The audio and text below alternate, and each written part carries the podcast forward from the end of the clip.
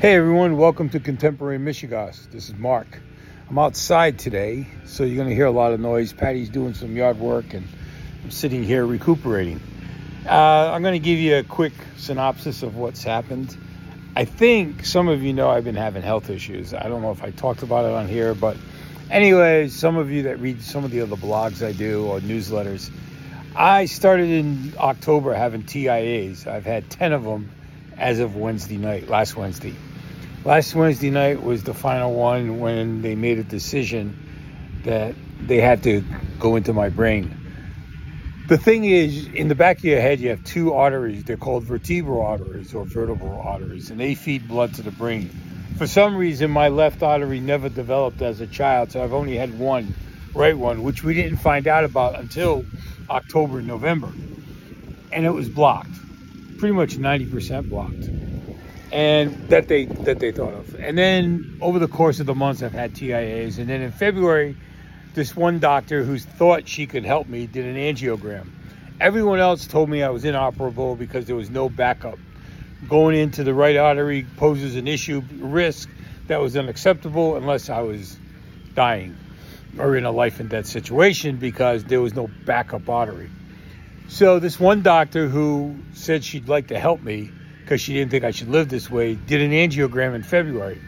And the evidence showed that the blockage was there and it was 90% blocked and she felt that it was also a risk, but if the time came when I needed something because of life or death, she would operate and put a stent in.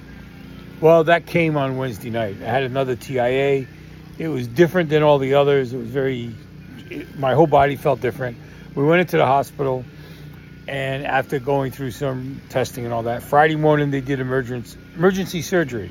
She went in, stented the artery, knowing that we all knew that there was a risk that I wouldn't make it. But the other option was I wasn't going to make it through the weekend. I'm happy to say that she operated on Friday morning and on Saturday at noontime. I walked out of the hospital with Patty a changed person, new person, new lease on life. Hopefully, my body will accept the stent. There's a lot of things we have to cover for the next year and watch out for. But as of right now, I'm alive and I'm here to talk. And I think today, you know, I've talked about taking things for granted. Well, I never talked about taking life for granted. You know, I never thought I'd be facing this. I've I've got a heart condition and I've always considered having, you know, I'll have a heart attack one day or something. But I had a double bypass, I've had double stents, I had a collapsed artery that repaired itself. I mean, I've been through a lot. This one was the scariest I think I've been through yet because I was living it almost every day. Every day I sat in the house, I was depressed. I didn't want to go out. Uh, I felt that if I did the wrong thing, if I bent my neck the wrong way or bent over, I'd, I'd pass out or I'd be, you know, something would happen. I'd have a major stroke, uh, be disabled. You know, I think I'd rather die than be disabled. But, you know, there's, and I'm not trying to play this out. I mean, there are people in worse shape than I am, and I, I know that. But when you live it, it's it, it does affect you. It does affect the way you think.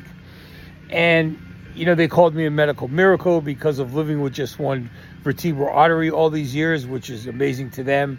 They called me a medical miracle that I was able to get up on Saturday out of bed after brain surgery and go into the bathroom and go to the bathroom. Sorry to be so explicit. But this surgery was up in the intracranial part of the brain, not in the neck. It was in the brain where they had to put the stent, which is usually not the spot they go into. The other thing was my doctor used a new thing. It's an umbrella that they put in to the artery to catch any plaque that breaks away. Now, the amazing thing is, it was the first time used in a vertebral artery. They've used it in carotid arteries. For some reason, it works really well there. They've never tried it in the back of the brain, and they did, and it worked. She had some issues getting it in and out, but it did work.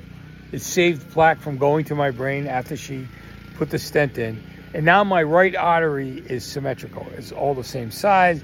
It's got good blood flow. I'm thinking clearer. I'm doing things better. I, I want to move forward with everything going on as far as this podcast, as far as my newsletters. So I appreciate you listening to me today, listening to me for the last months that maybe I haven't made perfect sense all the time, but I've tried. but I plan on getting better at this. So, you guys, thank you. I just wanted to give you an update of where things were, where things are, and how things are going. And I think everything will be okay real soon. You guys take care. Have a great weekend, and we'll be back next week.